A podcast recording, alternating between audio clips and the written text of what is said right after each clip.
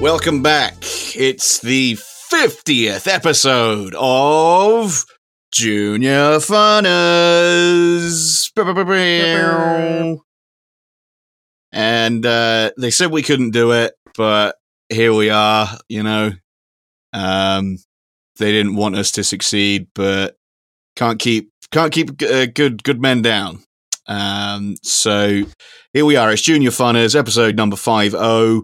It's only taken us t- two years to get to this point.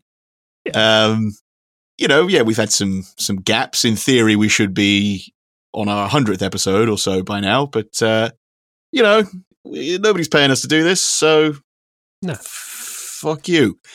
Um, I'm joking, of course. Thank you for for tuning in and, and joining us on this momentous occasion.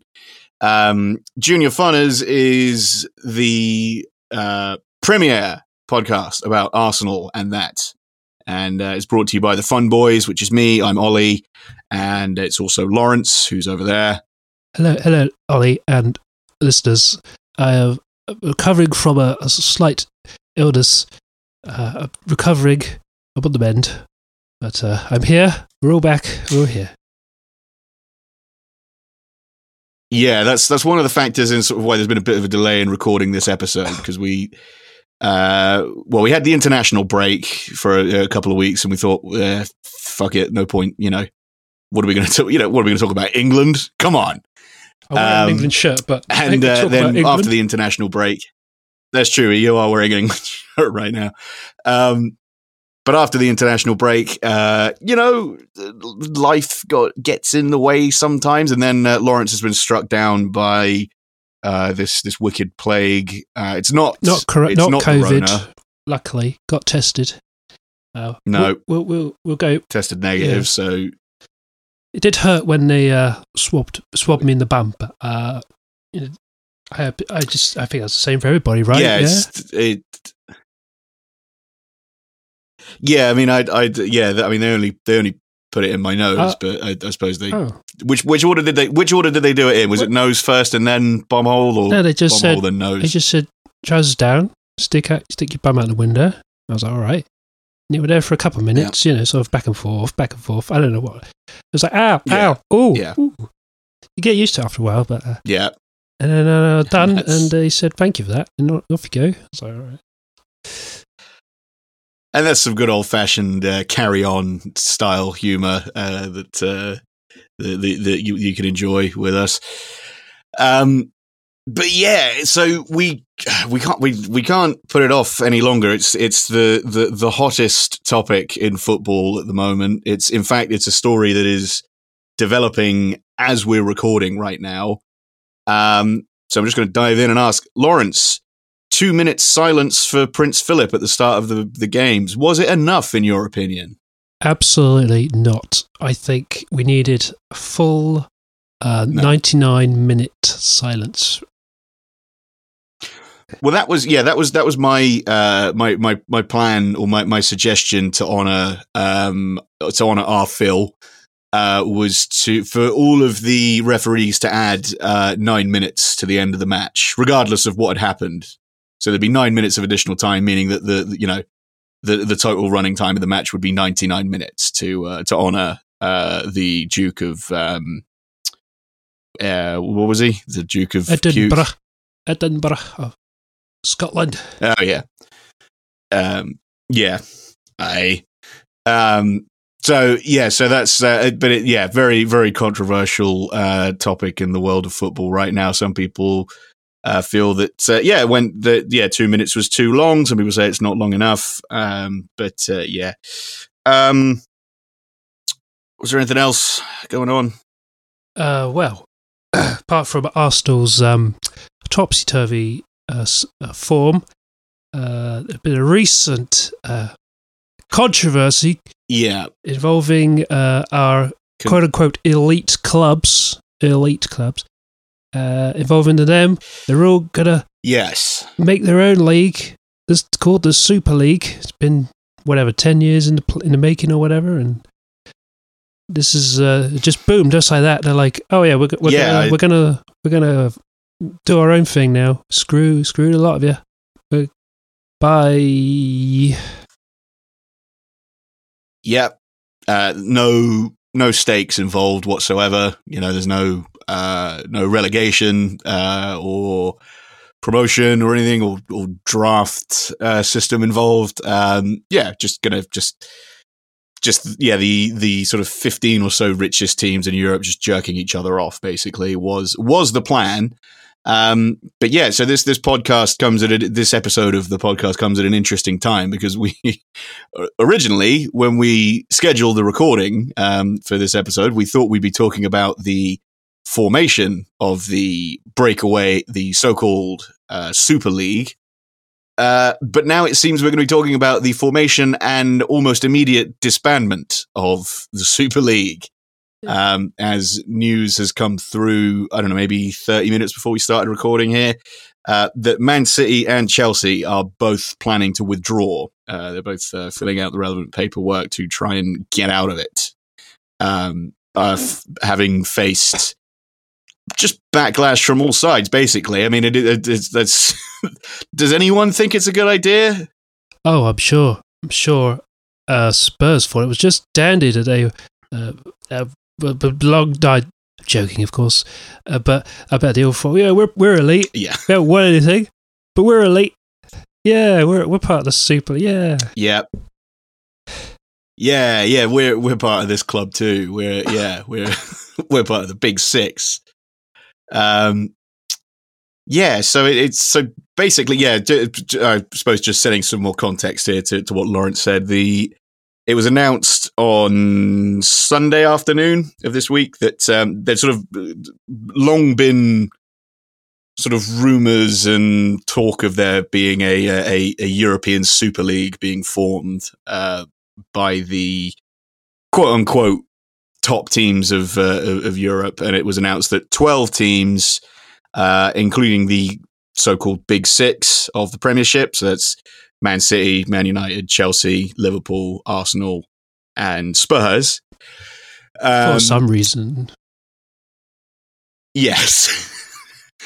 uh, had all, yeah, had all, were all included with this, along with, um, I think the only other countries involved were, it was Italy and Spain, wasn't it? It was yeah. Atletico uh, Madrid, Real Madrid, Barcelona, um, both, is it both the Milans and yeah. Juventus? Was there no PSG? I would have thought PSG would have been. Um, well, yeah, I, I was surprised. I mean, I, am assuming that they were because they they were saying that there were uh, was it up to five other teams were were planning on joining, and I, I, I mean PSG usually never miss an opportunity to you know throw around stupid amounts of money. So, I mean, they they love they yeah they they love kind of flaunting how uh, ridiculously wealthy their owners are. So I, am surprised that they weren't part of this initial announcement. I assume they were going to be announced at some point, but um, yeah, it it, uh, it it it was announced on Sunday afternoon, and the uh, the reaction, the negative reaction to it was immediate. Um, everybody, you know, from pundits to fans to uh, other football clubs, pretty much every every governing body in football, um, you know, the the, the Premier League, uh, UEFA, FIFA, uh, all condemned it, um, saying that it's a it just a just stupid, just a preposterous idea. Basically, the the plan is yeah, you've got all these uh, elite football teams playing against each other. Um, and and that's it. You know, it, it, it you. I, I, guess if you finish top, you probably win like a trophy or something. But it's not like by finishing at the top you qualify for a, a, a, a, you know you don't qualify for whatever the next level up would be in the competition in the same way that you know in a domestic league if you finish either at the top of the league or within the top three or four you can qualify to play in Europe against other teams uh, of similar stature. You know, there's there's nothing like that in place. It's not as though they'd be qualifying to play in like a you know a worldwide tournament or something. Um, so yeah, the teams that the, the, the team that finish at the top would presumably get some kind of trophy, and one would assume uh, some amount of ridiculous prize money. And the team at the bottom, uh, nothing happens. Uh, there's no no stakes. There's no jeopardy involved whatsoever for uh, not winning or not performing well in this so-called elite league. Um, which again, you know, it, I, the, the, term elite is obviously in very heavy quotation marks because, as several people uh, were very quick to point out, a lot of the teams involved aren't exactly. Uh, what, I mean, certainly this season, performing among the best in Europe by by quite some distance. Uh, I would say is is is that uh, is that fair, Lawrence? Sorry, let's just um, sniff, uh, blow my nose. Sorry. Uh, yes. Um, Sorry, I caught you blowing your nose. oh dear, I'll cut this out. Right. no, they don't. Well, certainly Arsenal don't. Um, they don't deserve to be in this uh, considered elite anymore. I mean, well, it's the problem. is like, I mean, yeah, there's there is there's a very real possibility that Arsenal won't even finish in the top half uh, of the table hmm. um, this season. So, yeah, the idea that they're going to be playing among the uh, the the the teams that are calling themselves the best in Europe. I mean, again, you know, the, alongside other teams that haven't actually won trophies or league titles for well, some of them ever, and then others haven't won for decades. Yeah. Um, it's just yeah, it's it's just a bunch of billionaires jerking each other off because they've created a you know they've created the ultimate kind of way of branding basically. You know they, they do like you know they can do an nfl style thing where like i said there's no stakes or jeopardy to the actual uh, games. It's just a chance to sell more ad revenue. It's such a stupid like a stupid kind of corporate way of thinking about it where it's like you know uh, we get more people tuning in on tv or streaming um, when there's when there's a big game yeah. You know, when it's two big teams playing each other. So what if we had a tournament that was just big games? And it's just like that is just completely not how just not how the sport works. Well, my also my general view is that when the big teams do play each other, they're a snooze fest half the time, and this mm-hmm. it's the Champions League final where where they're trying to or semi final where they're actually trying to win, if it's you know because they've got that aggregate and away goals and yeah, whatnot. And but majority of the time, when you watch Champions League and you see the big teams play against each other for the hundredth time, you you know it sort of becomes meaningless seeing Real Madrid and Barcelona, and you're like, this, this is boring. I don't care. So the whole like yeah the idea oh yeah even in the Premiership the idea of seeing even in the Premiership this season, there's been like there's been like uh, the like uh, there's there's been yeah been some real fucking shitters like the like uh, was it Man City and United when they they played at Old Trafford like that was so fucking boring.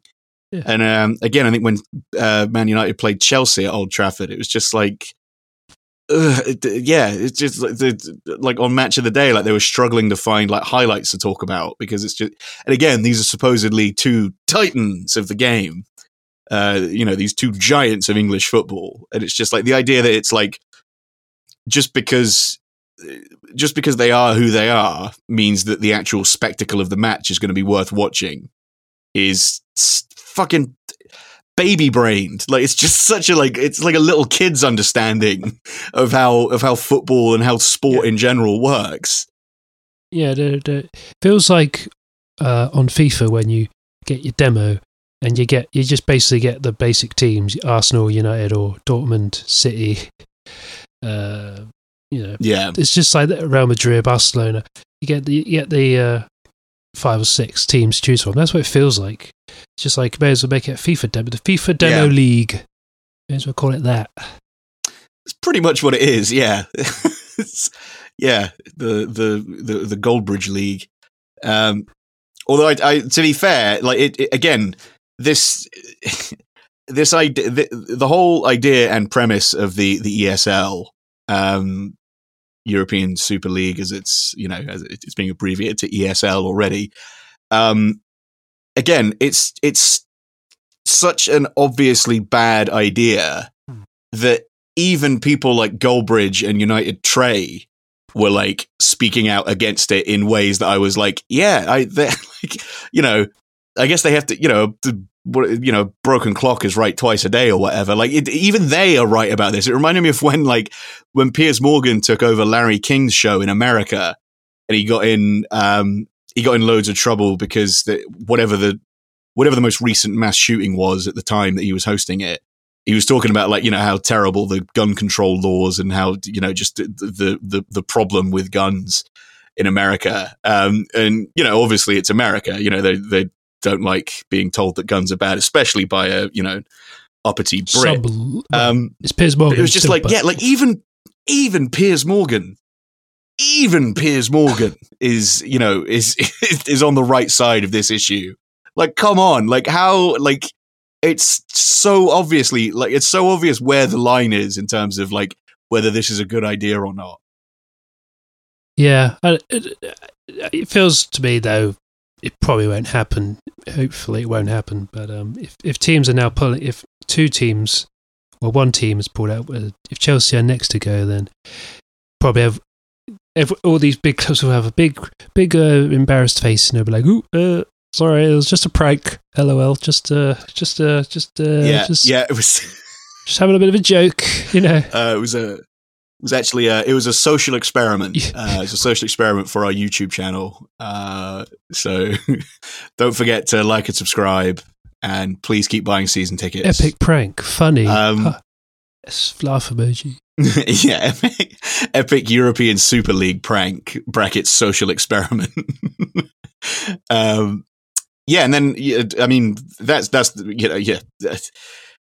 Everything that we're, we're saying is what we would have been saying anyway. But then, yeah, like as we've as we've gone to air, uh, as it were, you know, as we've started recording, um, yeah, we've we've had the announcement that Man City and Chelsea are uh, are going to be pulling out and that Ed Woodward, uh, the v- vice executive chairman or whatever, some combination of those words of Man United, um, is is going to resign at the end of the year. Um, looks as though that might be something to, that may or may not have something to do with the fact that uh, Man United's, uh, well, according to the BBC Sport website, Man United's shares were down more than 6.5% on the New York Stock Exchange. Um, so, mm, yeah, it might be that he's sort of trying to wash his hands of that um, before the real before the real fallout of all of that happens. Um, but uh, but yeah, there's just there's sort of bombshells dropping left and right here. Um, the the I mean the, the match that, that was supposed to kick off tonight at 8 p.m. between Chelsea and Brighton was delayed by 15 minutes because there was fan protests outside the stadium. They uh, reckon there's something in the something in the neighborhood of a thousand fans um, protesting outside the stadium. Um, it- yeah, I mean, it, it people fucking hate this idea, man. Like it's it's it's hard to to you know for people that aren't necessarily like following football or whatever. It is hard to overstate the universal backlash that this idea has been faced with. Yes. Um, is this was this basically just done because of because of COVID and because they haven't had like their usual number of people going to watch, and so it's just been like some sort of desperate move just to make up the money. Probably, yeah. I mean, it, yeah, because it, it's it the the the primary. Uh, one would imagine that the primary uh, draw from a revenue point of view would be, uh, you know, ad sales and the streaming rights. I mean, the the like TV money and streaming money in football has been, you know, it it's been fucking insane for a few years now, hasn't it? I mean, the amount of money involved in um in like TV rights for for like the Premiership alone is is well into the billions. Um and the fact you know it, the fact is that like the teams that get promoted from the championship to the premiership immediately become quite you know they they immediately become quite a lot wealthier just with before a ball's even been kicked just because of the like the the TV rights. Um so it, it yeah i mean it, it, it the idea that, that yeah they were going to sell they were going to sell this crap internationally to uh you would imagine to america well to north america and to asia. Um and the fact that you know there wouldn't there wouldn't necessarily uh, be a need for domestic matches either so these matches could potentially be played you know they could they could do like tours of, of Asia or, or like the Middle East. You know, they could play matches in Dubai or Abu Dhabi or play matches in New York or whatever. Like you know, it, it it's it's sort of squarely aimed at like trying to squeeze every fucking penny um, Yeah. from streaming the matches around the world. I see. Yes, it's, uh, it seems like the, well, Florentino Perez, the Real Madrid uh, president, I think they call him. He seems to be the only one who thinks this is just fine and dandy. Just thinks this- this will save football. This is what Yeah, every little kid will want. It's like really, it's just like Yeah, well, had- I just want loads of money. Screw everyone else. I'm, you know, yeah. He had some real gems in the the, the like the, the press conference that he that he had where he was sort of saying uh he was saying young people he kept talking like you said he kept talking about young people. He was like kids the kids want this. Like you know kid, this is for future generations. They'll love it. And uh kids these days don't want you know these these kids with their these kids with their their popes malone and their and their cardib God, uh, you know they, they they don't want they don't want boring they they don't Car- Cardib with a with a Um, WAP and lil- they're Um, Lily, they're Lily Nace. want They're Lily Nace. What was that's his name? the yeah the Lil Lil Nax um they don't yeah they don't want uh boring football matches they don't want low quality matches is what he said um he, he didn't say all this stuff about Cardi B but he did say that young people don't want low quality matches which is just the biggest fuck you to Yeah. everybody in football that is not involved in this stupid league like just that just a just a colossal middle finger to i don't know everybody in the bundesliga like it, you know it, it's it just insane Yeah. Well, it's just a problem, I think, when uh, you're uh, extremely wealthy and uh, don't have a clue. And uh, yeah you're right. yeah i mean he Probably his really grand- showed his ass His grandson, I, I, if he has, probably has grandchild, maybe. Maybe they're, you know, they're extremely wealthy and they're like, Father, I don't want to see, uh, you know, or grandfather, you know, I don't want to see, uh, you know, Re- grandpapa Grandpapa, I don't want to see uh, Real Madrid play, you know. I don't want to see Real Madrid go out of the Copa del Rey to some, you know, second or third uh, third level uh, Spanish Yeah. club like they have done. tier team yeah And uh, yeah, can we just invent a league where they just, you know, get whipped by everyone else uh, who's a elite club rather than the poor clubs? Oh god, that's such a good idea. yeah pretty much yeah yeah or, he, or like you said he just saw one of his grandkids playing a fifa demo and noticed that it was only it's only like the six biggest teams I mean, if I be, be devil's avocado, right, and say that I do worry that kids, in some ways, do only support the big clubs. I mean, maybe a lot of them grow out of it, but it does. Yeah, Yeah, but but, it's kind of what's new yeah. what's new about that really i mean that's that's that's as old as that's a that's a thing as old as football isn't it like kids kids as you know they're stupid you ever tried talking to one they're fucking yeah, idiots yeah. um you know just more it's all it's all it's all goo goo this and gaga that. It's infuriating. Yeah. um but yeah the the um I've, uh, I lost my train of thought there. Um but it, yeah the the um I've completely yeah sorry yeah I completely derailed myself with uh with that. Um I'm just going to do a quick. We'll do a quick score update while I try and regather my thoughts. Nil nil, Chelsea Brighton. So obviously this whole thing has got Chelsea pretty rattled. Um, Well, they're now, uh, they're now, uh, they're now a. but it does uh, look as though they're having. what's the word I'm looking for? They're now are. Uh, oh God, I can never think of the word when I want to use it. It's typical.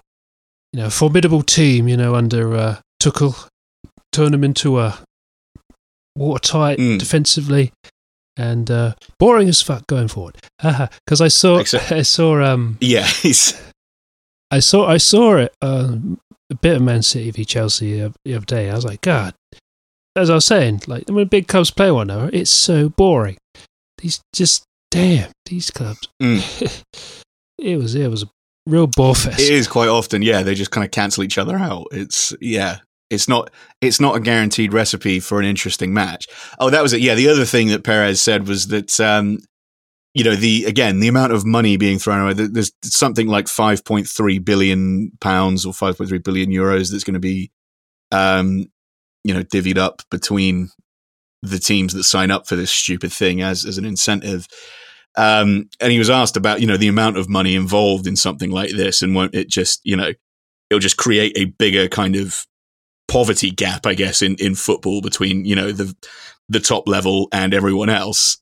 And his response to that is that there would be a trickle down effect to the grassroots of football yeah. uh, with the amount of money being spent at the very top, which is demonstrably bollocks. I mean, the amount of, you know, people that I saw people sort of making the argument that, like, you know, you can't really say that this is that.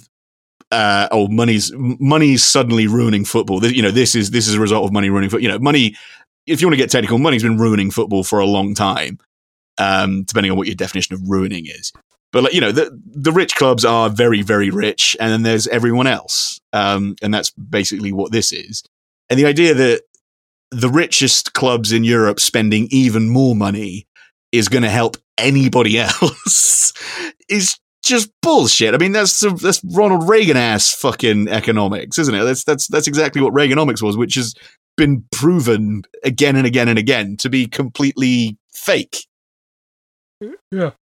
Well, I'm not expert on. Ec- sorry, am I? Am, I bo- sorry. am I boring you, Lawrence? No, you started talking about economics. So I was like, oh god. Sorry, I was, I was trying to cough.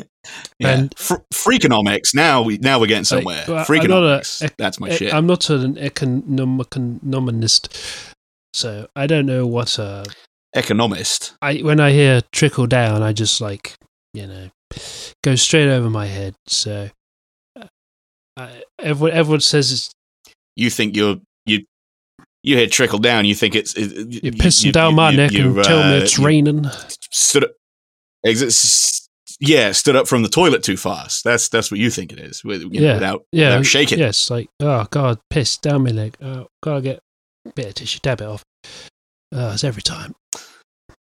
Yeah, yeah, but yeah. Um, so, but yeah, he said, yeah, we want to we want to save football. That's that's what his that's so the the grand plan for saving football is to uh, make it exclusive to like a dozen clubs and no one else. That's yeah. that's their plan to save all of football.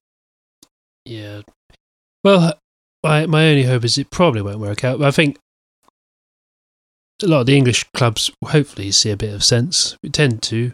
Um, I think this is really, in many ways, because I've heard that Barcelona have become a club where they are spending a billion. They owe a million to whatever the bank, Spanish bank or whatever. They owe a, they owe a billion, they spend a billion, and they have like yeah billion pound deficit. So if you look at maybe it's a Barcelona Madrid thing mm. right now, maybe in Spain, I don't know how things are in Spain. Maybe things aren't so great. So it's kind of maybe them sort of giving it a bit of a push, trying to get everyone else to come in and join in. And I mean, yeah, I mean, yeah, certainly that you know, yeah, that, that Perez was he's he's the guy making the most noise about why it's a good idea. Um, kind of the only one really that's that's saying anything positive about it. Um, apart from a few kind of dipshit, um, uh, kind of public intellectual types on Twitter that I saw. Um, you know the usual suspects on you know Matt, Matty Yglesias and all those sorts of people. Um, but uh, yeah, it's I think like you say is now it the with Man City and Chelsea um, kind of withdrawing. Um, it would make the other four teams from the Premiership look incredibly bad if they didn't also withdraw. I mean, you you would hope that this is the start of a like a domino effect yeah. And the whole kind of, uh, you know, it's the start of a domino effect, and the whole house of cards begins collapsing on itself. It all started with Mourinho uh, sacrificing himself by resigning from Spurs. Yeah, yeah, yeah, yeah. That's what happened. Yes, that, bravely, brave, brave Mourinho. He, he, bravely jumping on the grenade. yeah. Yeah, some reports are saying that because I mean, yeah, we haven't even talked. That's how big a fucking deal this story is. We haven't even talked about. I mean, what are we? Tw- uh, 25, Oh, 30 minutes yeah. in to the episode. We haven't even talked about the fact that Jose has been sacked by Spurs.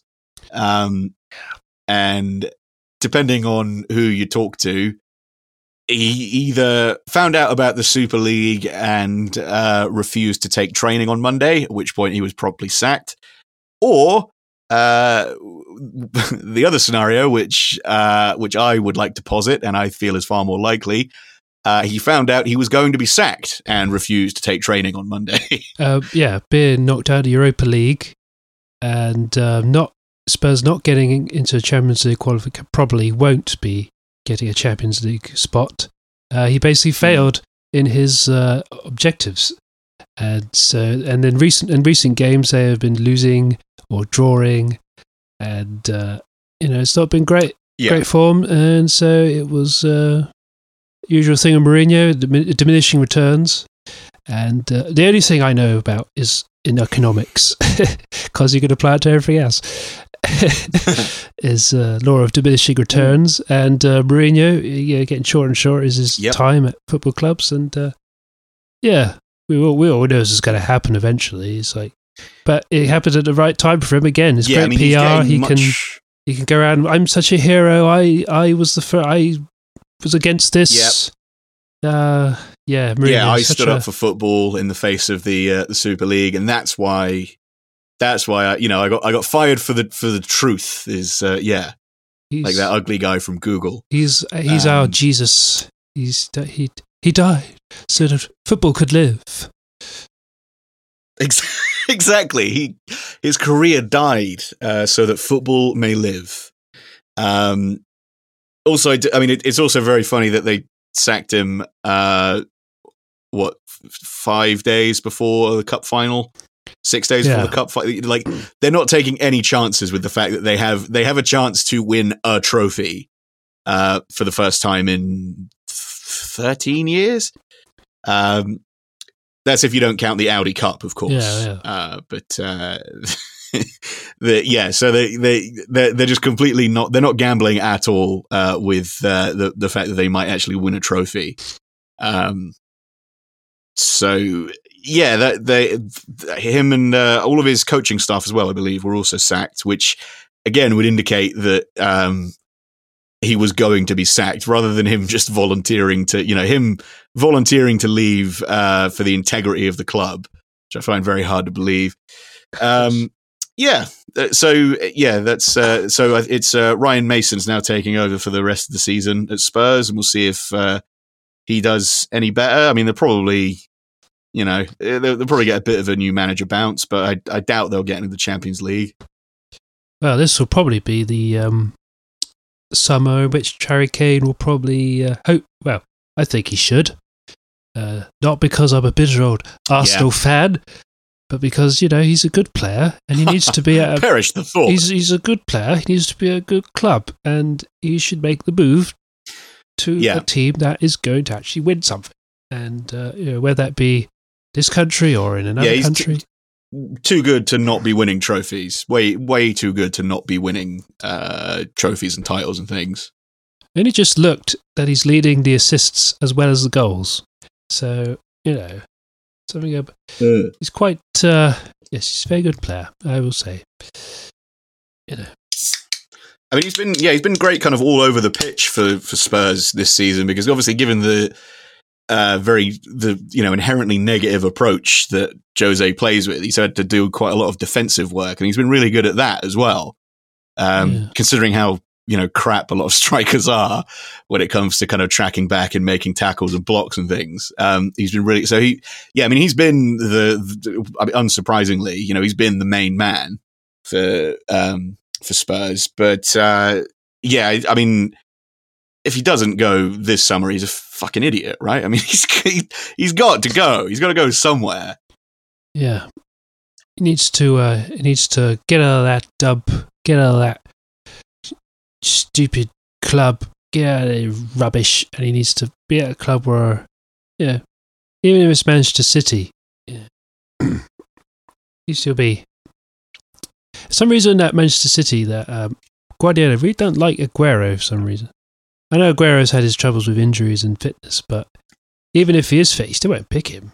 And it's like, what has he got against Aguero? Yeah, it's it's odd. I I don't know if it's just because I don't know if it's just because Aguero's leaving at the end of the season. He doesn't want to seem like he's relying on him or whatever. But it's just like it's it's Aguero. He's so good. Just play him. Yes. He likes his uh, he likes his false nines. He's been using uh, Phil Foden. He's the new prodigy now. Phil Foden. He's the new next big thing. Yeah, Yeah, he looks quite good. yeah. I mean, yeah. From an England point of view, it's, it's yeah. He does. He looks very, uh, very promising. We should probably now that we've kind of, um, I think we, we've sort of covered all the angles of the the ESL thing, haven't we? Yeah, More or less. Yes.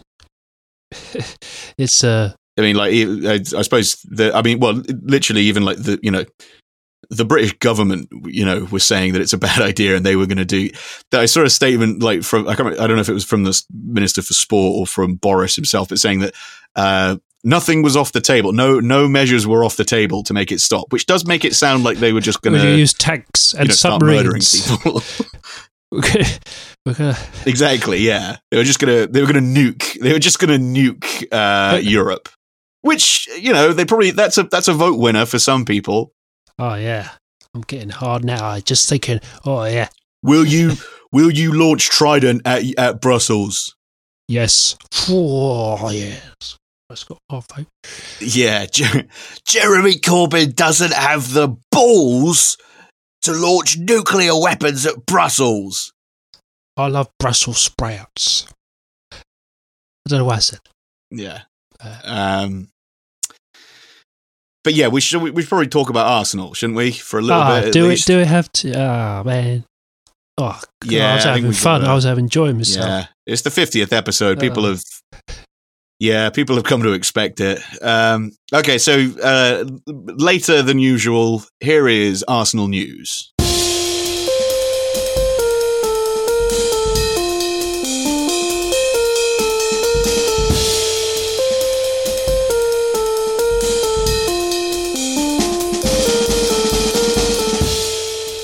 And uh, the news is, it's bad. Yeah. um, no, it's not bad. Yeah. It's good and bad It's- as always. It's, it's- as always with Arsenal, consistently inconsistent. Um, it's uh, frustrating as hell. It's like uh, it's like uh, you've got a bag of licorice all sorts. You know, ooh, I don't like that one. Ooh, that one's quite nice. Anyway, sorry about that. Carry on. Yeah, it's uh, yeah. I mean, I, from when we last recorded, I mean, there's so much to kind of. I, there's no. I feel like there's not really much point going like game by game, um, to kind of you know catch up on, on everything that we've missed. Um, the headlines obviously we're in the the we're in the semi-finals for the Europa League. That's the big thing. Isn't it? That's that's sort of the the main one.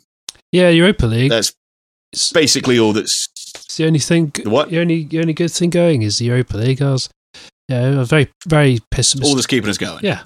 We're meeting uh, our old uh, our old manager Unai Emery, which is just you know just just what you want. You just want to. We got we got our ex manager. We got our ex. We got to we might meet our ex in the semi final, and uh, yep. it's gonna be Oh awkward. Gonna be all God, we have- awkward. and we have to look amazing. oh god, we have to show that we don't think we about have to really rub it in his face and look absolutely gorgeous. Look absolutely fierce and just you know, just Yeah. you know, yes. yes, queen slay. And we're gonna have to. Um, but yeah, we yeah, so we got to play we we got to play Unai Emery's Villarreal in the semi-finals, which is going to be interesting because you know the Europa League is is Emery's that's Emery's competition. This is right in his wheelhouse, isn't it? You know he he sort of has the same sort of affinity for the Europa League as Wenger had for the FA Cup. Yeah, it's great being the only one who wants. It's like I, I never had. had I've come up with so many great analogies. I don't know, but it's like Unai Emery just loves Europa League. It's like it's how could I? Actually, I won't make that analogy. That would be quite. That would be quite rude. Uh, it's like somebody who really loves someone who really loves the uh, discount sausages at Tesco. Is like Oh yeah, yeah. No one, no one buys a whole Yeah. load. Ah, no one else is buying you know. these. No, they're a bargain. 50, you know, 50p or whatever. 50p for a pack of eight. Oh, bargain. It's 20p. He's won, I don't know. he's won more European competitions than we have. Uh, yeah. So uh, yeah, I wouldn't, I wouldn't get too, uh, I wouldn't get too sassy about it. Um, but yeah, I mean, but uh, yeah, on on on the way to the semi final, we beat um, we beat Slavia Prague and their team of racists, Yeah. um, which was very satisfying. Uh, not only did we beat, I mean, we we you know we didn't just beat them, we beat them. Um, Yeah. After a very frustrating home leg where we only managed to draw one all. Um, for whatever reason, on that night, nothing was going in. Um, Yeah. Just kept fluffing easy chances, and then, of all people, um, the problem child. Nicholas Pepe, comes My on. man, and- Pepe. Yes, Yeah. finally, uh, gets he he for for once he got an easy chance and he took it, um, which was very nice to see. I was I was very pleased. Um, I didn't watch the game because you know I was I didn't look. This is what happens when I watch the game. You can't see viewers, but on the me and Ollie's uh, webcam here, you could quite see Mm. Ollie my sweating. This is me when I watch Arsenal.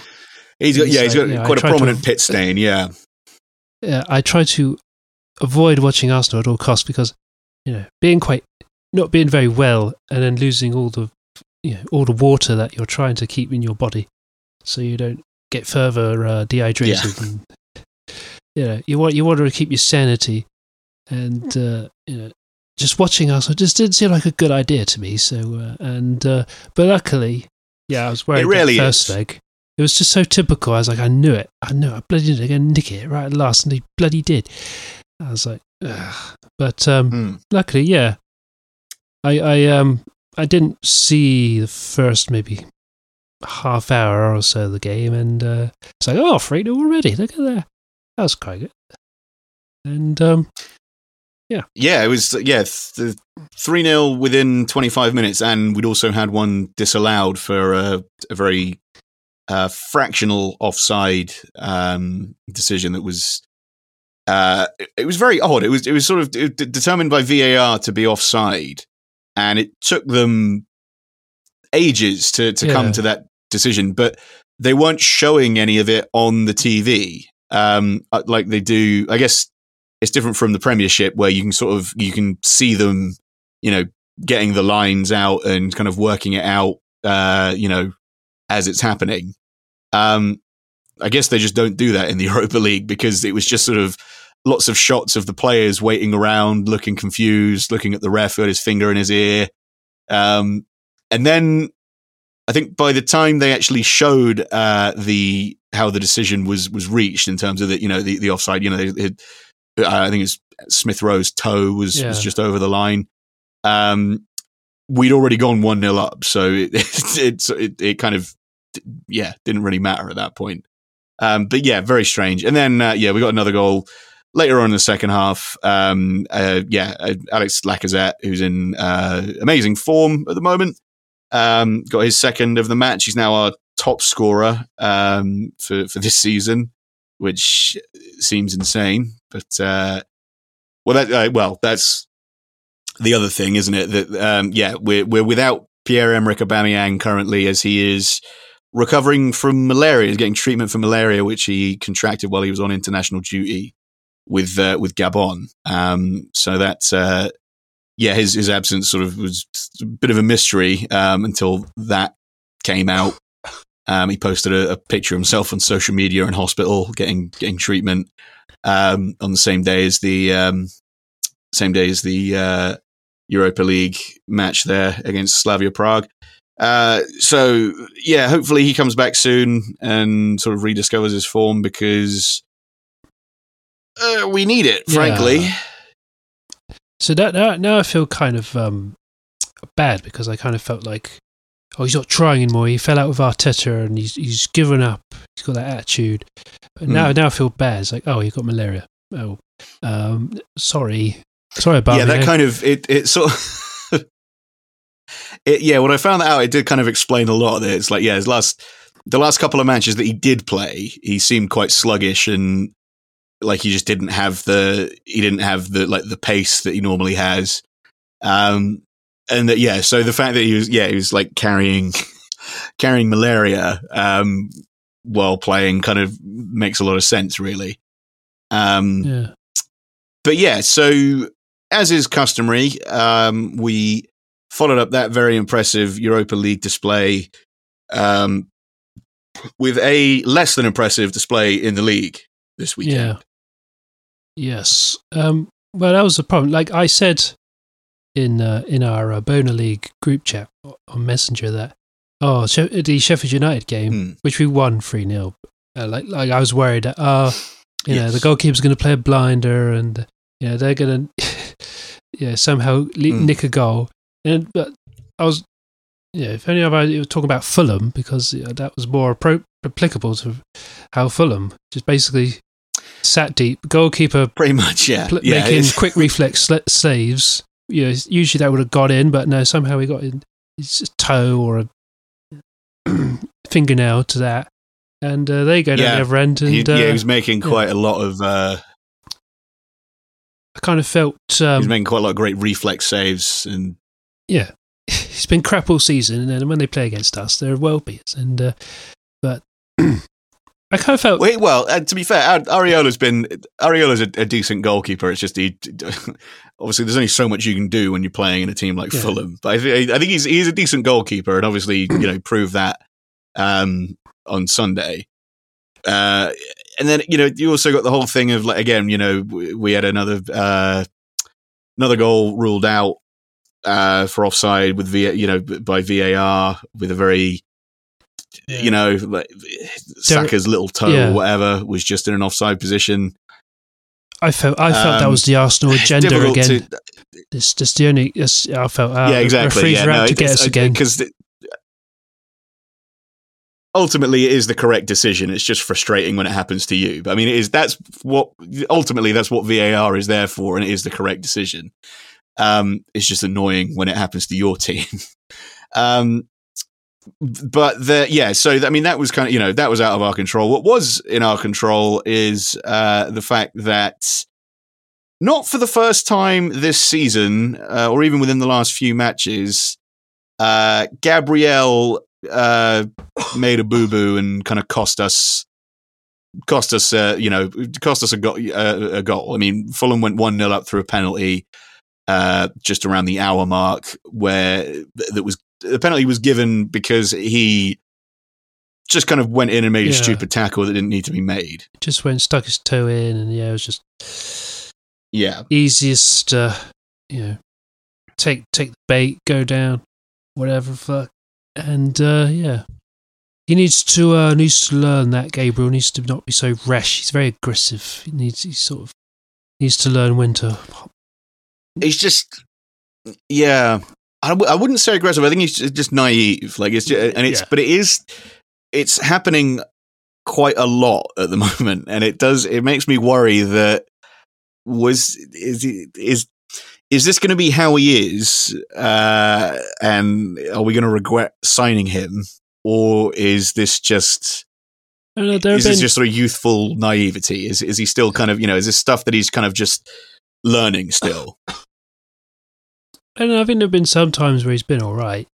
Got he's chipped he's chipped in a few goals, Mm. important goals, especially one against Olympiacos. Yeah. But, um, he's you know he needs to like he sort of yeah got a bit of a David Luiz about him where he sort of go in, go in a bit, not really sort of That's what I was going to say. visualize what's what's behind him. I guess from a defensive point of view, just sort of like maybe maybe sort of hold your position a bit and sort of not. I know the the Alan Shearer's on the punditry say you got to get tight, you got to get tight, but he's an idiot. You got to don't listen to him. Get tight. You don't don't listen to Alan Shearer. I know he's a good striker, but you, you Yeah. he talks about defense, so it doesn't make sense. And you know, he uh, Yeah, let's not forget Alan Shearer did get Newcastle relegated. So, Yeah. you know, fuck fuck what he says about tactics, frankly. it's like you know, you, some, you sometimes you just got to read. You, you, hopefully, that will come as he gets more used to the Premier League, and uh, I don't know if he if he has a Yeah, someone who can balance that with him because I don't know. I suppose Rob Holding to a certain extent, but um, I don't know if William Saliba's coming back in. Uh, who will be who will be the partnership? there? yeah. I read that the. I read that in the like the sort of the, the gossip column um, that the club are apparently not going to offer David Luiz a new contract, Mm. um, basically to make room in the squad for William Saliba, which I think would be a, a good idea. yeah, um, like we can't just keep giving him one year contract. Like it's just not worth it. And it is. I mean, like you said, Gabriel seems to have kind of taken over from David Luiz in that role of the guy that's just a complete liability at the worst possible moment. yeah. Um, it was funny. There was a time where United fans wanted him, and uh, now, now I'm, I'm sure I'm sure they're all saying now we never really wanted him. No, was just a joke, man. But um, Yeah, The- don't need him. They got Harry. They got yeah, Harry they've got their own fridge. No, well, Gabriel isn't a fridge. He's just Yeah, he's just he's like a it's like somebody who's just learning to ride a motorcycle. He hasn't done the uh, the uh, the lessons. He's just yeah. He's sort of crashing into everything because he's going too was- fast and he hasn't got quite discipline. And um, off the top of my head, is it? I, I'm trying to remember. I, th- I think the the late goal that we conceded against uh, Slavia Prague in the, the the home leg was from like a was it from like a free kick or a throw in that that he gave away that he didn't need to that was in like a dangerous area. oh, And, um. Oh, I'm pretty. I think a, a couple of the goals in the Liverpool match that you know the the. I mean, thank God we weren't recording then. I mean, that would have been a very a very dour episode. But the, yeah, the the three 0 loss to Liverpool.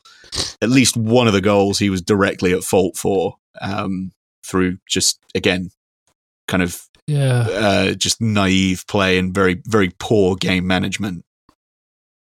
Yes, and that's the thing. He needs either to be played against the right team, a team that um, can't beat him for pace necessarily, or um, Mm. I don't know, either just pick him for uh, for games where you don't you don't mind maybe him get getting the odd card or something.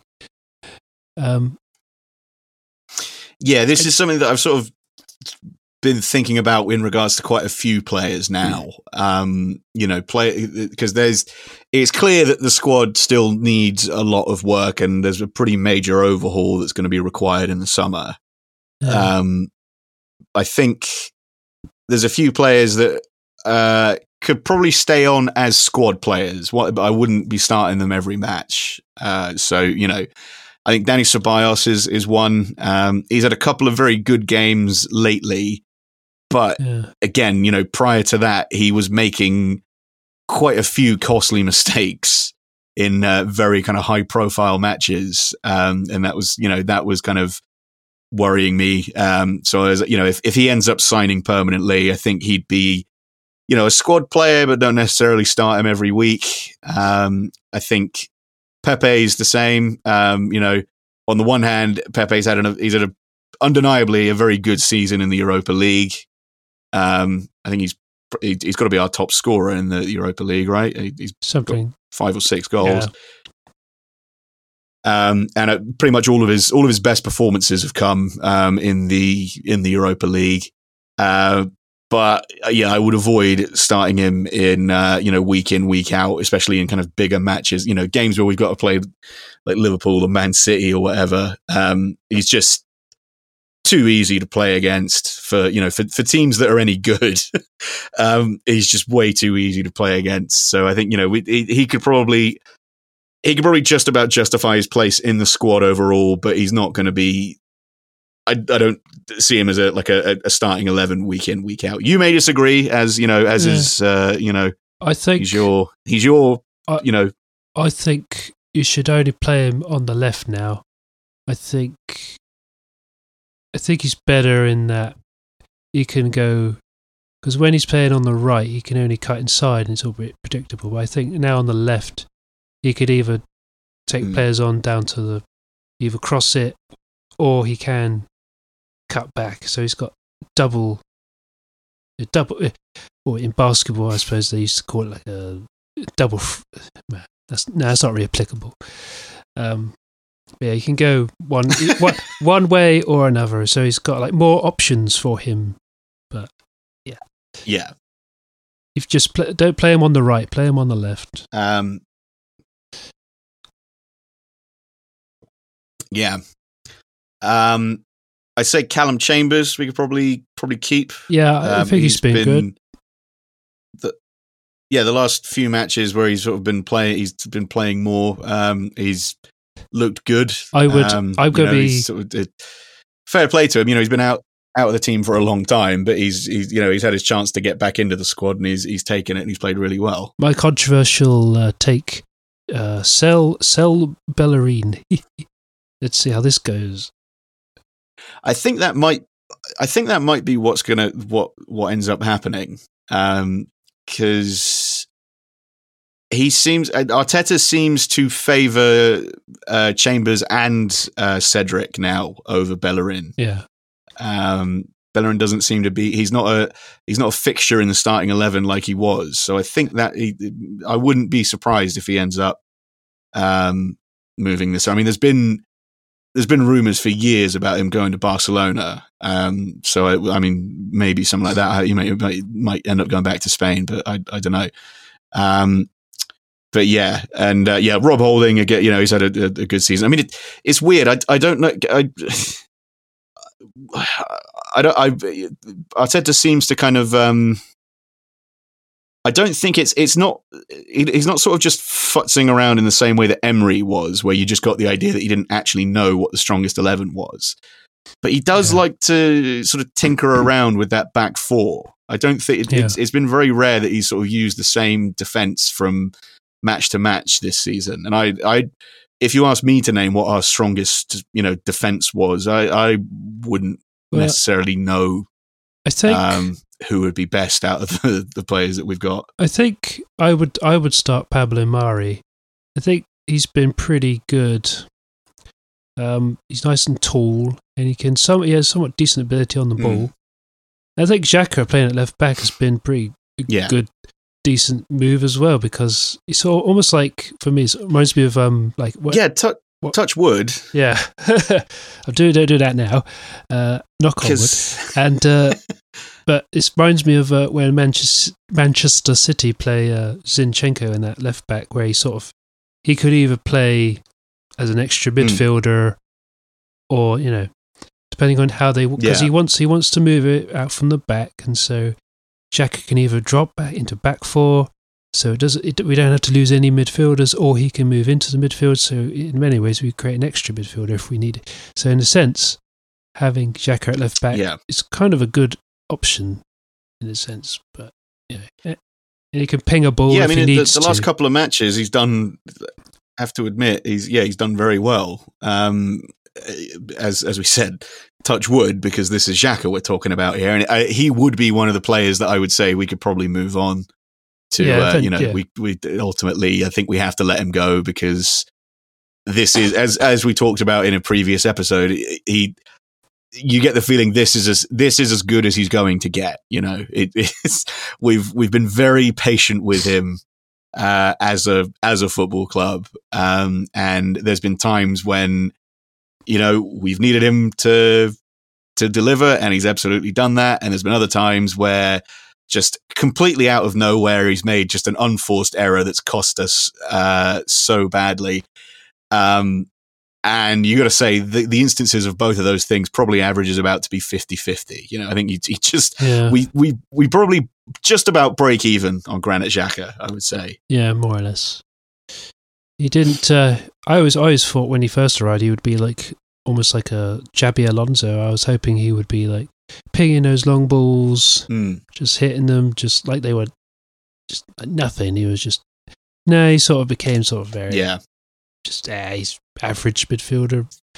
Uh, just all he could do, yeah, he could just, just, sort of like a like a bad.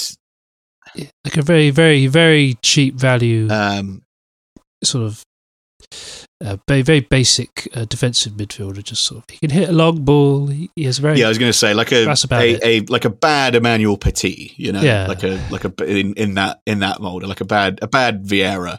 yeah, yeah. He's sort of just very Um, yeah, you know, just it's just there. Just he can he can hit a ball. yeah, But that's a about solid uh, solid six out of ten.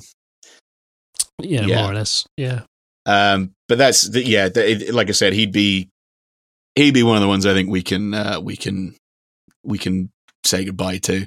Um, in, oh well, I forgot to. we started talking about the Fulham match and then kind of got a bit sidetracked with with Arsenal overall. Um, we we managed to uh, get an equaliser in the ninety seventh minute.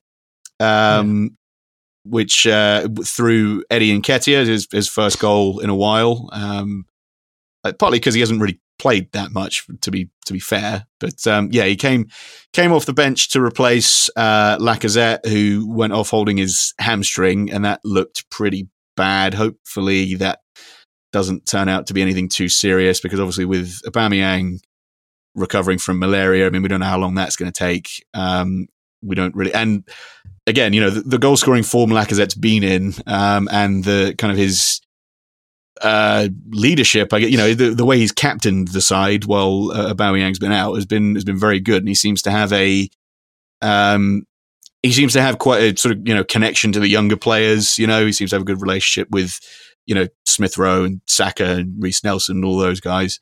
Um, Yeah. So yeah, that would be quite a big blow to our hopes in the Europa League if um, if that's a long term injury uh, for for Laka. yeah.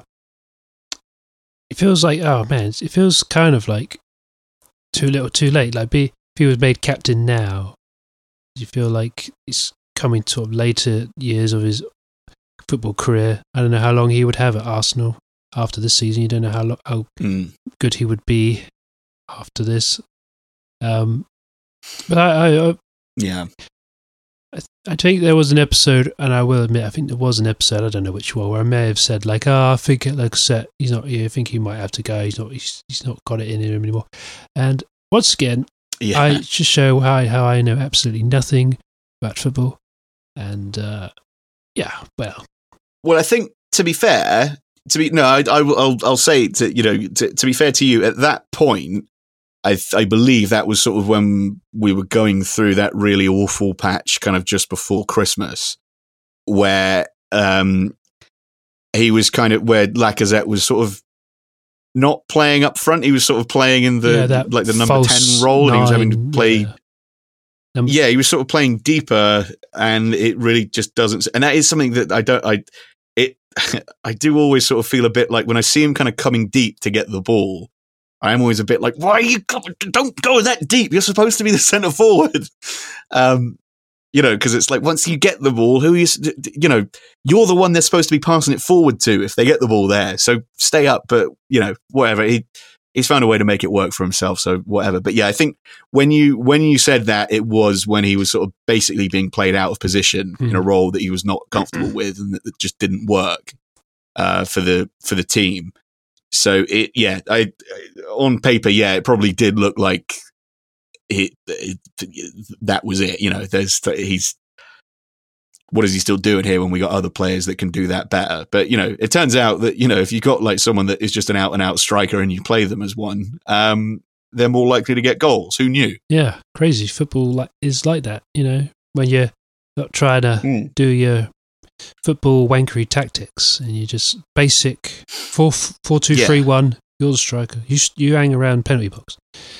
None of this dropping deep and going outside and coming indoors and going in and out the kitchen and Yeah, going up and Wiping down the bleeding stairs. You, what? It's fo- round the corner, you know, going around jumpers for goalposts. all small boys in the park. What's the score? 17 12. Um, one, little, the boys got to go home because his mum's Um, made him tea. Rubbing the ball in dog muck, making your friend hit it. Marvelous. Uh, yeah, we almost we almost lost all of that. You know, the the ESL almost killed Yeah. football. It's what would what would Ron Manager say if he was Yeah. alive? If he was with us today? Football, isn't it? Mm. Enduring image. Mm, you know, mm, ESL, mm, eh. ESL, EDM, Skrillex, Dead Mouse, Dead Mouse Five, or Dead Mouse. Is it? Mm, hard to say. Coachella, in the desert, you say? Getting getting high on 420 of all days. It is. Oh, yeah, we've got to remember it's 420. everyone. 420. That's an Americanism. Over here, it's 24. Jack Bauer, 24. There's a bomb going off. Um, Kiefer Sutherland. Sunderland. Uh, I know. I what's seven se- seven two Away the lads, man. seven two. Uh, Man United Um, at Sunderland. I don't know. There was a was there a Yeah. That's that's enough of that riff, I think, before we, we, we don't want to get sued Stadium by of Light. Paul Whitehouse for doing for doing such a good impression of his of his beloved character. Um, yeah. So yeah, so we ended up drawing one all with uh, Fulham, who were you know basically going to get relegated now. Um, really fucking disappointing. I mean, that should have been you know we have a history of sort of uh, playing very well against Fulham. You know, I think that the stat that they kept, and I, I thought it might happen because the stat that they kept repeating throughout the match and even in the build up to the match is that Fulham have never beaten Arsenal um, at home. Yeah. So they, they they've never ever like in 29 matches I think they've never beaten Arsenal at Highbury or at the Emirates. Um, so it was like okay, well obviously Rule, records obviously destined to be broken, mate. exactly. Um, so yeah, and it you know, and it, it, it's like you said, it's almost it's almost exactly what you predicted w- was going to happen um, against Sheffield United. It, it's it's- you just sort of you said it a week early. You know, um, it was just yeah, the Sheffield United match was very because like we we'd been on such a sort of dodgy run coming into the the Sheffield United match. Um, we we needed to win that game, but like not just win it. We needed to like win it by a lot. Because you know, if, if we if we just squeaked a one 0 win against Sheffield United, that wouldn't have kind of that wouldn't really have meant anything. Like Sheffield United have been, you know, they they've been so poor. They've been one of the kind of eh, one of the worst teams in the Premiership since that season that Derby uh, got relegated. You know, so Yeah. it, it, it doesn't really mean much if you if you just barely beat them for a team of Arsenal's supposed stature anyway. Um, so yeah, a 3 0 win against them was kind of exactly what the doctor ordered. Hmm. And we could have had, you know, we could have had a, a, a few more goals in that. But yeah, we we did the job, did it very professionally. Uh, everybody, we all looked good going forward. You know, Lacazette, Ceballos, Saka, Martinelli all looked good when we, you know, when we, we moved forward. Um, and then yeah, another great win in in midweek in the Europa League, and then we go into the match against Fulham, and it's kind of you know some Yeah. of the just more of the same old bullshit. You know, more You more you inconsistencies, think the, dropping uh, points against teams that we should be beating comfortably. You think the Arsenal train is up and running again? It's like here we go. Come on, we're up to the end of the season. We can get just try and get you know sixth or fifth or something. I don't know. And then ah, draw with Fulham. Well, it was uh, Yeah. it was fun. It was Yeah, fun for a week was- or so. It was having a nice time. Uh, they, tease you Yeah. like that, Arsenal. They really, it should have been because it is. We haven't won back to back league games since January, which is pretty fucking bad. Yeah, Um, and you know, if we weren't, you get the feeling that if we weren't going to get back to back wins against Sheffield United and Fulham, then we're just never gonna. It, it's not going to happen. you know, if we can't get back to back wins against those two teams, um, then God help. You know, may God have mercy on us. Hmm. Um, yeah. and I think uh, this is the Um, this is the end. My only friend. Um, Well, I mean, it, it's you know, it's it's not the end until uh, we're out of the Europa League. You know, where I think basically Arteta still has a job uh, as long as he can, for as long as Arsenal are in the Europa League. So if he, you know, if he take it all the way, if we can take us all the way and we end up winning it, yeah. then he'll, you know, fine. You know, all all is well, not all is forgiven, but you know, that proves that that proves that what he's trying to do is working to some extent. He just needs more time. Yeah. Uh, but yeah, if we don't end up winning it, I think you know the the, the second that we go out of the competition, um, I th- you got to imagine that that's it. He's he's fired. That's it. He's gone. Yeah. I guess it, it, if it's like a very tight, um, you know, one goal, like one away goal by Villarreal or something, that would be quite. But I don't know if if, if I don't think they'll Villarreal. I'm tempting fate, But- but, I don't know. I don't think Villarreal will necessarily be like a very attacking and th- you know try to score like three or four goals. I don't know. I've seen I've seen them play, and it feels like I mean they have that striker Gerard Gerard Moreno. I think he's one of the. He's probably going to be at one of these big clubs. He's got big, good scoring form. Hmm. But uh, the rest of the team is fairly. Yeah, we can we can take that team on. I mean, it's not like they're very. I mean, I think I think we do have a chance somewhat, but oh, tempt fate again. But uh, screw it. Mm. I think we could. Uh, I don't. I don't. I let's let's not. Uh, I mean, that, yeah, because that's. I mean, the other thing is, yeah, that's something that's being talked about a lot. Is that you know, there's a very real possibility of a uh, you know, a, a Man United Arsenal final. Um, Yeah. I mean, well, yeah, we could end up with an all an all English Europa League final and an all English Champions League final, um, which would be, you know, that'd be fun. yeah. Um, but I don't know. I, I mean, I I would say I'll say this: if we do get to the final and it's it's us versus Man United, I fancy our chances against United more than I more than I more than I fancied our chances against Chelsea a couple of years Yeah. ago when we played them in the final. Yeah. Yeah, I think, I think the familiarity and just everything.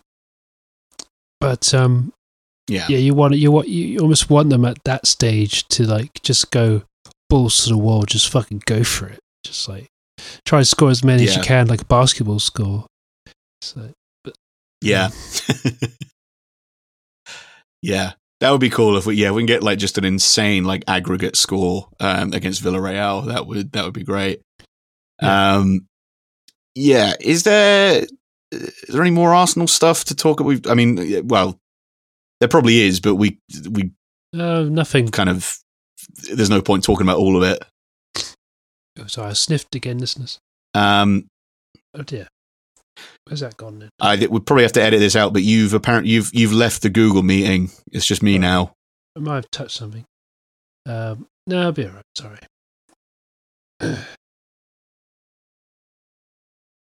Um, Hang on, hang on a sec. Hang on, hang on. there you go. Sorry, but Yeah, I, don't know. I don't know whether I accidentally Alright. pressed something. Uh, I'll keep this in. It'll be all right. Uh, Ah, yeah. Who knows? and, oh yeah, um, we got yeah we got to keep this in for the yeah. I keep know. it raw, I, keep I'm, it real. I'm not cutting out all the snorting and sniffing and coughing I've been doing. Uh, it takes too long. And uh, but um, yeah. So apologies for anyone that's It's like- listening in headphones. like when I'm- um, but you know, when you're on the GarageBand, you have the big start in your wave file and you cut it in half. It's like you're not making it like is you, now you got two. You cut it in half. You four, eight, twelve. It's like oh my god, now I've got loads. It's like I want to keep it simple. I just give one, Yeah. two, or three. That'd be that'd be fine. Each segment of the anyway. yeah. You don't want to be So don't don't listen to this in headphones. cutting out all the- um, you know. listen to it. Listen to it on full volume out of the like your phone speaker, um, especially if you're in public. Yeah. Um, you know, ju- just mainly just to get the word out. You know, you, you could be at so laundrette people- listening to it and you be know. like, "Hey, what are you listening to? Oh, the Junior Funners," and it's, it would be like that advert where the guy's playing guitar in the laundrette and everyone starts having a party. Like, yeah, and there was Yeah, a, there was a party at laundrette. That's something that a cool person would do. Yeah. he hasn't even got it plugged in, but somehow it's making fucking biggest noise. Mm. Anyway, being a guitar nerd, I was sitting there like, he hasn't Yeah. even got that thing plugged in. It's He would just be sitting there going, upside down. he would be sitting there going, it'd be like, what's that annoying noise? Yeah, like, this hasn't got yeah. in. I mean, I mean, might Anyone just- that brings a guitar with them to a public space should be sort of executed anyway, really. But yeah, unless they're an Um, actual band that has yeah, this- I mean- given permission by the local council to perform. Uh, no.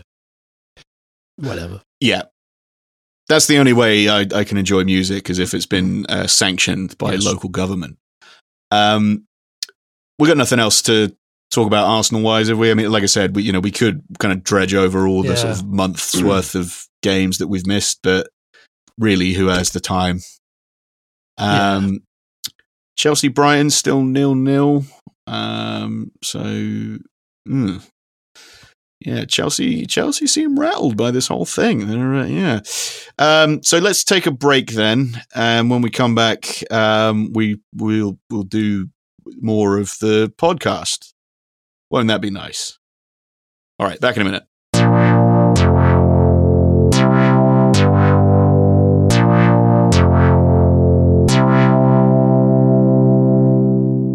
Okay.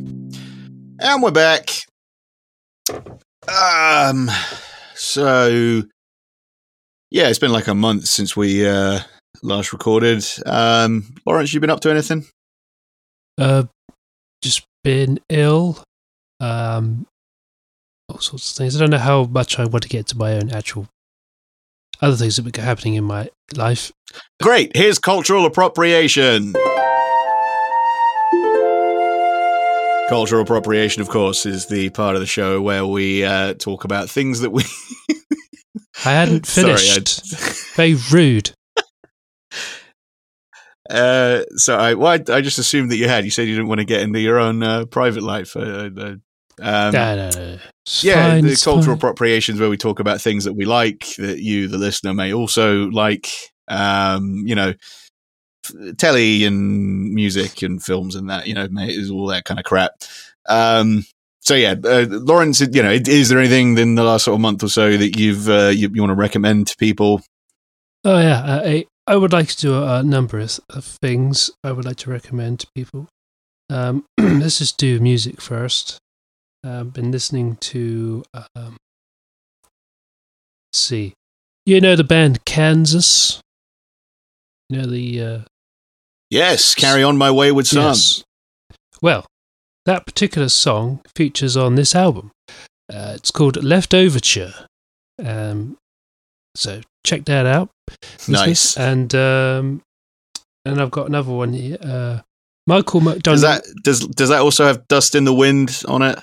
Um, I have to check again. I, I can't remember song names. I'm never good with remembering song names. But uh, um, I've been listening to um, Michael McDo- Michael McDonald of um, Doobie Brothers hell fame. Um, an album he made he did called "If That's What It Takes," which I've been really really enjoyed that one. Yeah. And um, I'm also getting into Steely Dan. I'm such an old man. I, I like all my 70s yes, man. soft rock Yes, mate. Yes, Steely Dan. I mean, Can't Buy a Thrill. You know, you just your base your. I like that one. That's a good. Uh, there's lots of other good records. Fucking- Um, what was the other one? I well, also like Steely Steely. They got. I mean, yeah, they got so many bangers. It's, yeah. yeah. Um, there was which one last record that I been listening to. Um, I think I saved somewhere and I can't remember where I put it. Um. oh, this is blooming typical. Uh, but um, I've been watching. I watched um. Uh, you know the film The Three Amigos with Steve Martin and Chevy Chase, and uh, Yes. I can't remember the other man. Martin Short. Yeah, Martin Short. And uh, Martin I, Short. Yes. I, I really, I really enjoyed it, even though it's just a silly comedy movie. But I really enjoyed the film. Uh, the Three Amigos, really, really funny. it's been a while Okay. since I've seen it, but yeah, I do. I remember. I remember liking it a lot. It is kind of. I mean, yeah, you're right. It is a very t- silly uh, film, but yeah, it's it's a lot of fun. Um, what was, what was the other one? Oh, it's always I believe that film is co-written by uh, Lorne Michaels. I think it's the one of the only writing credits he has. Um, I'm just looking that up now. You carry on talking. I'm just going to check. Uh, I'll, I'll give a shout out to um, this. Well, he's I don't think he's no longer with us, but he was a guitar player called Roy Clark, who um, is he was Yes. very very. He had um some few TV appearances. He was on um the Odd Couple, uh, way back in the day, and um you can see it on YouTube, and um he does a couple of songs on the um, on the show. Uh, that he's, he's a pretty impressive guitar player, especially when um there was another performance he did way I was saying maybe early sixties or maybe fifties where he does um Johnny Cash. You're here, my train. It's coming round the bend, and he's playing, Yeah. making sound effects with his guitar. I think he's using a baritone, but he's, like make I shot a band in Reno, and he uses the guitar so it makes a very fast trill effect and mutes the string and just to watch him die. It's quite funny. It's quite good. I mean, it's yeah, he's kind of one of these blending of sort of comedy with very good skillful guitar playing. He also also has like almost like a Les Dawson element yeah. where he there are some performances he Mm. does where he deliberately plays badly at first, but then he actually plays really, really sort of tricks you into it. It's, Yeah, it's quite funny. that is I really, I that's really so like difficult to do, man. Like that is that. I mean that that Les Dawson routine is so fucking funny. Like it, it, anyone that hasn't seen it, do look it up on on YouTube because obviously like Les Dawson has a reputation, I think, mainly for just you know being like the archetypical kind of my mother-in-law, you know, like the, the just the kind of big fat northern comedian that does like mother-in-law jokes, but it's like he was actually like an insanely talented piano player and he had like he just did that whole routine where it was like he just kind of like playing the piano like really shittily but then still like turning to the camera and winking like he's nailing it. Like it's it's so funny. Um, I think that's mostly. also um just before just before you get to your your, your uh, uh, next recommendation if you've got any.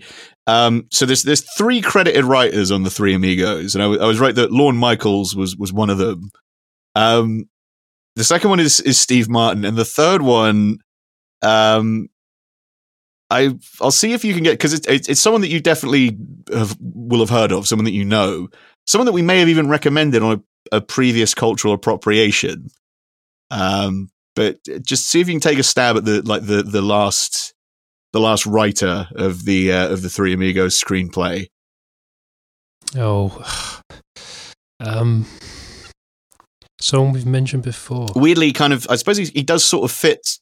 He's sort of, I, he does kind of fit in with the uh, kind of seventies, like a lot of the seventies music that you, you we've we've just been talking about. Kind of, you know, your, your Steely Dan and Michael McDonald.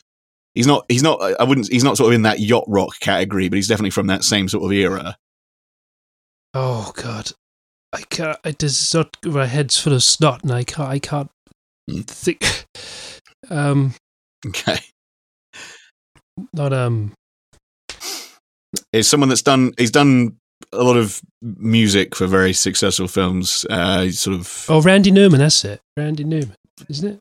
Yes, it's Randy Newman. Yeah, Randy Newman is uh, is the yeah the, the the other screenwriter. It's directed by John Landis as well. Man, there's a, there's a lot of a lot of big names in this movie. Um, but yeah, yeah, Randy Newman, Lorne Michaels, and Steve Martin all wrote the Three Amigos together, which is wild. Yeah. I mean, yeah. There, there's. You know, there are a couple of songs where you do hear his voice, Randy Newman's voice, and um, Yeah, There's just that one joke by uh, Chevy Chase, where it's like, so one of the Mexican ladies is like, you could, maybe lady, you can kiss me on the veranda. And he says, oh no, lips will be fine. I, I, I just thought that was a great, great joke. Loved it. nice. Yeah, that is that's a yeah. That's a solid So they- piece of business. Um, For some reason, people don't seem to like Chevy Chase, but everything I've seen him in, I thought, I thought he was really funny. And for some reason, people, well, he's like like in person, he can be a bit of a dick or something, or he's, Yeah, he is like a, he's a huge cunt um, in in person. But I mean, it is, there's there's no there's no denying that he is incredibly funny in you know in in quite a lot of things that he's been. in. I mean, he was great in Community. You know, most recently he was great in Community. um, the the TV series. I mean, yeah, yeah, you know, like like Caddyshack, he's fantastic in that, and um, I was never. Uh, I mean, uh, I mean, people love those um, uh, vacation movies. You know, the National Lampoon vacation movies and the the Fletch movies as well. Like, you know, there's a lot of people sort of really hold those in. I mean, you know, he was part of the he was part of the original S and L cast. You know, he was in the the first the first cast of S and L. Yeah. Oh well, unfortunately, I cannot remember. I had it all ready, and uh, I've recommended a lot anyway. But um, uh, to uh, get some more stuff for next Yeah. time. But uh, yeah, there you go, listeners. Um, Did you have any? I, I forgot. I probably should have uh, asked this before we went into um, cultural appropriation. Did you have any any takes on uh, on WrestleMania? Obviously, being a you know a, a wrestling Well- fan, did you see anything or anything? any- I haven't, I didn't, I haven't watched any of it. But I probably should, but um, I don't really have much of a take because, uh, to be honest, I saw a photo of Hulk Hogan dressed like a pirate. Yeah. I don't really have much care what really goes on at sort of wrestling nowadays because it's kind of is not well, not that it wasn't ridiculous back in back in my day, but it kind of just Mm. there isn't really like just isn't the same, you know. It's it's just kind of bland and I don't know. It- It's just. I mean, I, I still like wrestling. I still like wrestling. Too obviously, fake. yeah, Too- it's too- too, fake. You know, I know that wrestling. Too corporate. Yeah, it's too corporate. Yeah. it's too fake. you know, it doesn't. It's a problem wrestling nowadays. It's uh, you know, eventually you just become a parody of yourself, and you know, not that the Attitude Era didn't have its moments of, you know, but I think um, back in the nineties, the wrestling it sort of uh had a bit of an edge to it. It was sort of it sort of weirdly. The, the, gen, the young the kids really got into wrestling you know like kids nowadays I mean, it- are just like do they really did it- like wrestling I don't um, it's like such a gatekeeper, man. not not that I'm gatekeeper, you but I don't just really like wrestling. It's like do kids do kids like wrestling as much as they did when I was a kid, you know because there were kids that would turn up with like I mean, wrestling. you know rest, rest, wrestlers t- s- merchandise on literal like kids in my day they would literally wear Yeah, kids still Do that, still do man. that? I mean, it's just there's not that I'm gatekeeping I just there's just there's more th- th- there's there's more for them to you know there's more content than ever before man you mm. know it's like the, back in back in our day you know there was only we only had we only had 200 channels. Now there's like 900 It's- and youtube. It's like uh, yeah. I don't know. It's not that I I did I I don't really have much of a take. That's my that's my take is uh wrestling today is sort of eh, it's not really for it's not really I mean I just like all the old stuff. I just like going on YouTube and looking up all the old stuff I, I don't really have much interest in what's going on right now i mean yeah to your point wrestling did it, it literally used to have more of an edge because edge uh, used to be Yeah. wrestling. I mean, now he's like he was in acting the uh, and stuff. He was in the WrestleMania with Triple Threat with Roman Reigns and Daniel Bryan. I think the only yeah I've mentioned about Roman Reigns, like they've made him a heel, which is what they should have done, but he's still not getting around the fact that he Yeah. still he still keeps winning all the time. That's the that's the problem. He's he wins all the time. Like he, he cannot lose to They- anybody. yeah they just can't It's like I, I just don't yeah, care. whoever's idea it was to like bring him in was just like it. Like they just can't. They can't back down. You know, they're just like, Yeah. okay, we'll make him a heel, but he still wins all the time. they uh they released a lot of um wrestlers as well, including um Samoa Joe, which I thought was a bit of a shock release. Samoa Joe, you want to get rid of Samoa Joe. I Joe? saw there was yeah, there was a huge controversy on on Twitter about that. I saw lots of people were very angry. yeah, Samoa Joe is a pretty decent guy. He's very good. Oh, he's just a series of just unfortunately just getting injured all the time, and I don't know. Mm. He's uh, but he's he should he Samoa should have Joe, been come on the pod. yeah he should have Tell been your side of the story. you know one of the big big big you know elite top card you know because he has the ability he's got he got he can do you mean? talk on the mic He should form his his own. he should have been an elite. He should have he should have formed his own uh, breakaway super wrestling federation. Yeah. Yeah. with like 12, well, he could join uh 12 other wrestlers. you've got all elite wrestling now. I mean, I, I tried watching a bit of all elite wrestling. It's just kind of meh. It feels just like T, you know, TNA with a bit more kind of acrobatics, I guess. Ooh, TNA. Because TNA just got all the WWE rejects back in the mid 2000s. And then AEW, hmm. is just basically just doing that now. They're just getting all the guys who didn't, who Vince McMahon didn't want, and they're all just going to AEW. It's like Big Show now AEW. It's like Yeah. who cares about Big Show nowadays? Who cares about anybody?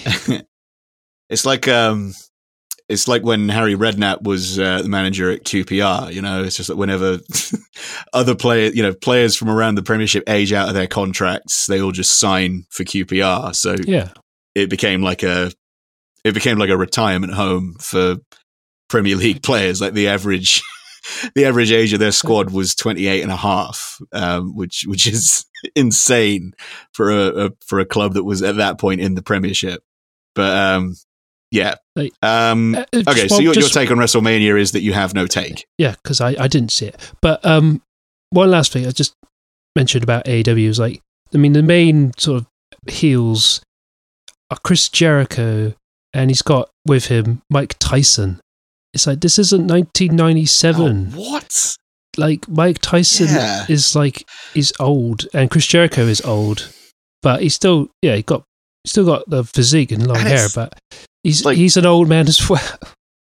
And it's like they're, these two are trying to act like also, it's like. Mike Tyson's like I'm not like I'm not really comfortable with the kind of uh, like rehabilitation of Mike Tyson's uh, kind of public image, given that you know he's quite a horrible piece of shit. Really, you know he's like not not a nice guy. You know he's a he's a convicted rapist. you know, it's like it, just yeah, it, yeah. I, I I don't I don't like seeing Mike Tyson pop up in things. Yeah. Um, it's yeah, it's just kind of gross.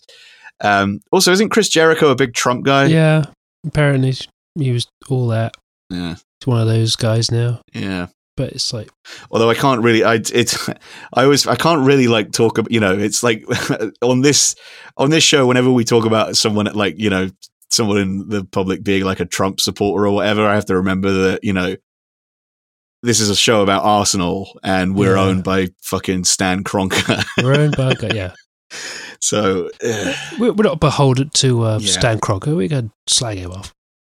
Yeah, yeah, you bastard. no but it's just the fact that we're doing you know on a podcast about Arsenal Yeah, it's like yeah. we're gonna be like oh they're a they're a Trump guy Yeah. Ugh, couldn't be me anyway back to the back to the foot the But you know back I to think- one of many sports teams that's owned by famous shithead Stan Kroenke Yeah, I think when people, you know, if you say you're an Arsenal fan, obviously, I don't think people.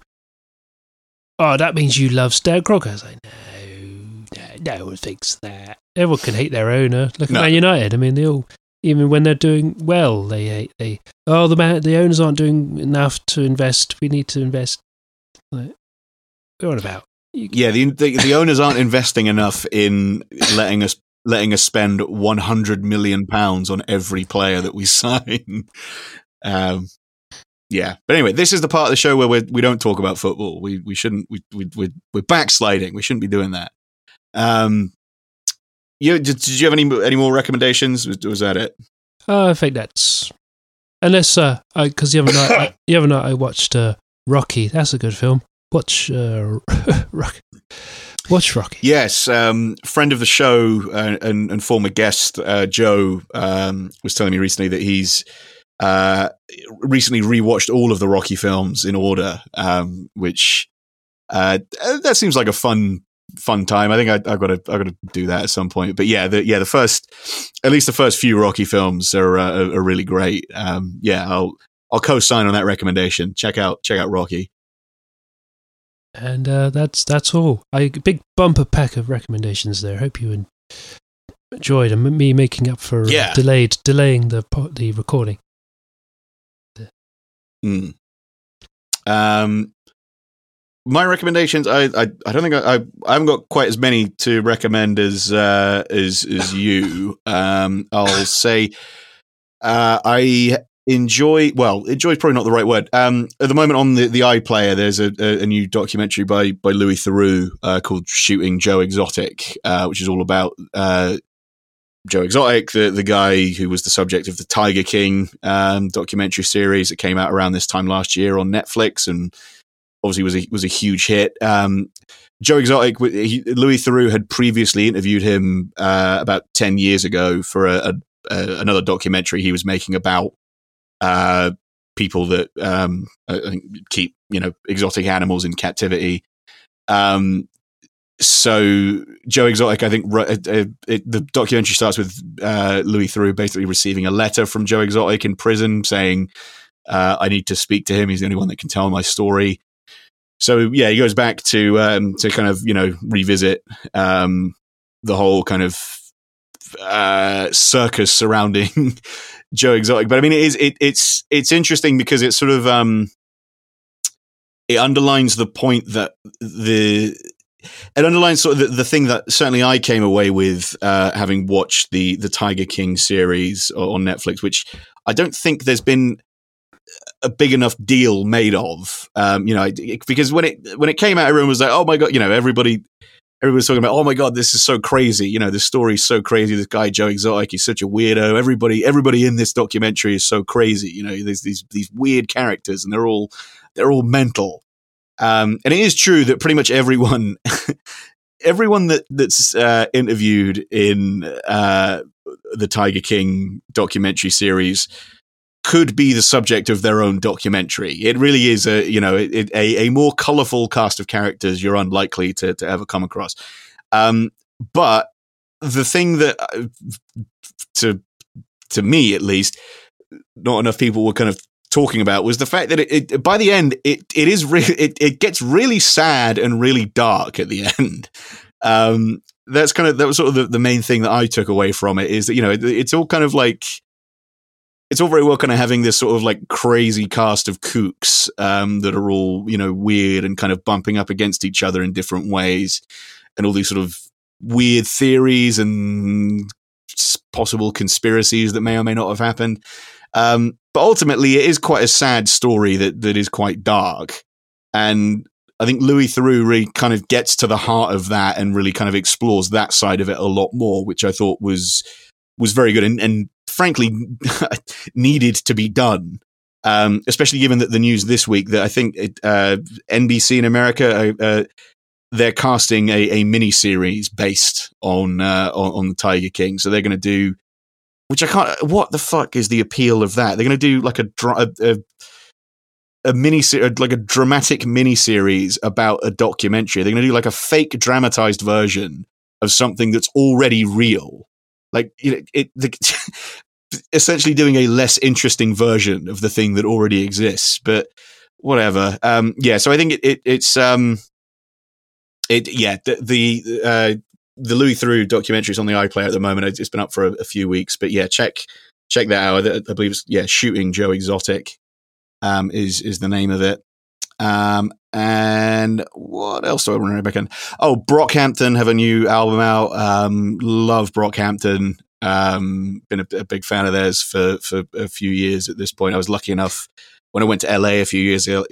I was lucky enough to see them live at a, at a festival. Um, yeah, they got a new album out called uh, Roadrunner, New Light, New Machine. Um, just uh, yeah, real just so many bangers on it. Just a great kind of. I mean, they're they're such a kind of eclectic collective of sort of different styles. You know, obviously it's primarily hip hop, but they refer to themselves as a boy band. Um, you know, in an attempt to kind of like redefine that term, so that you know they're kind of a, a hip hop boy band.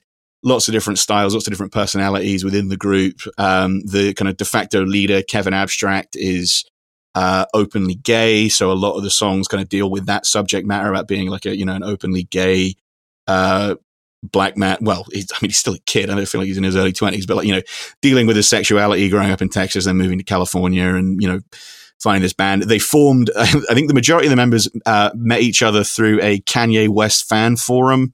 Uh, which is how they formed the band, uh, which is which is amazing. Um, but yeah, yeah, their new album they they released the first single from it um, a few weeks ago, which featured Danny Brown, uh, Buzzcut featuring Danny Brown. Uh, I mean, I, I, love Danny Brown as well. I feel like I've recommended his stuff before, but if not, check him out. Um, but yeah, yeah, the new Brockhampton album is uh, is out, and that's uh, that's just fantastic. And um, don't know. Finally got around to watching Narcos on Netflix. That's been out for many years at this point. Um, yeah, it's probably worth watching. It's nothing, nothing groundbreaking.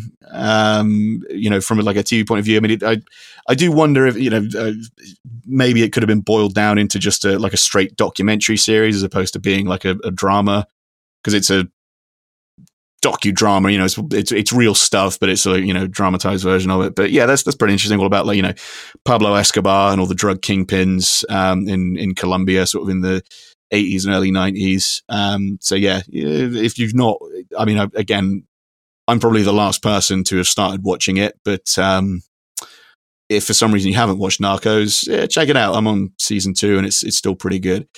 Um, that just about does it for the the 50th episode of, of Junior Funners. Um, if you want to follow us on Twitter, we're at Junior Funners. Um, you can send us an email if you want to, you know, congrat- send us any congratulations or uh, or you know uh, any any messages of support on our on our big our big five zero. Uh, you can email us at juniorfunners at gmail.com. Uh, we're also on Facebook as well. Lawrence and I are also uh, on on Twitter independently of each other. Uh, Lawrence, you are at IB Online. Yes. Um, so yeah, recently cracked 400. Are you you're over the 400 yes. follower mark now. Yeah. God, it was a quite so, a work because congratulations. You'd get like I don't know three followers a day, and then someone would either you know unfollow me or would deactivate or suspend it or whatever. It's just that's how Twitter is. But eventually mm. we got over just over 400. But um, now we've got to get to 500. I don't know where I can do that in a week, unless I. But um, I haven't been. I think I I I, I know. I always thought maybe it was my intense Twitter posting that got me, made me ill. But um, probably not. I think it was uh, other things. But made you a star. Yeah, I think I think it was yeah Probably not getting enough sleep as well. That was the other thing. Um, mm. Yeah, that'll lead to that'll lead to posting for sure. Mm. Yeah, um, and then not, not, sleeping enough that'll lead to some yeah a lot of posters disease. Go, going for a, a, walk in an area that I hadn't been in in ages, where like you know all the plants and trees. It's you know springtime now, and all the, and then I pro I I I assume I probably you've got a pollen infection or something sinusy, infectiony. Mm. But yeah, it really knocked me for six. That did. Yeah. Yeah. well, like we said, it, it's not the it's not the Rona, so that's that's a big relief. Yeah. But uh, yeah, hopefully, hopefully by the next time we record, um, yeah, you're feeling back in in tip top shape. Um, if you do get to 500 followers, I think that'll mean you've uh, uh, you've got more than double uh, the amount of followers that I do. Um, yeah. So you know, share some of that wealth. Um, you know, throw throw me an RT if you wake up. I'm, I'm private at the moment, yeah, but private. you know what I mean. Yeah. yeah, yeah. I got to stay. I got to stay private for a little while. It's uh, it, yeah, unfortunately. Um, but yeah, follow both of us. Yeah, Lawrence is at IB Online. I'm at Ollie Munster.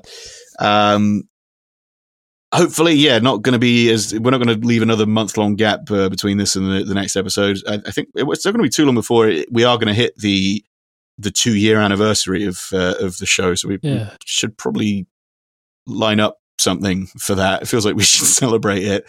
Um, but uh, yeah, you know, whatever. We'll see. Uh, you know, because we're an Arsenal podcast, it sort of depends on whether we feel like celebrating or if there's anything to celebrate. So we'll see what happens. Uh, but in the meantime, uh, bye.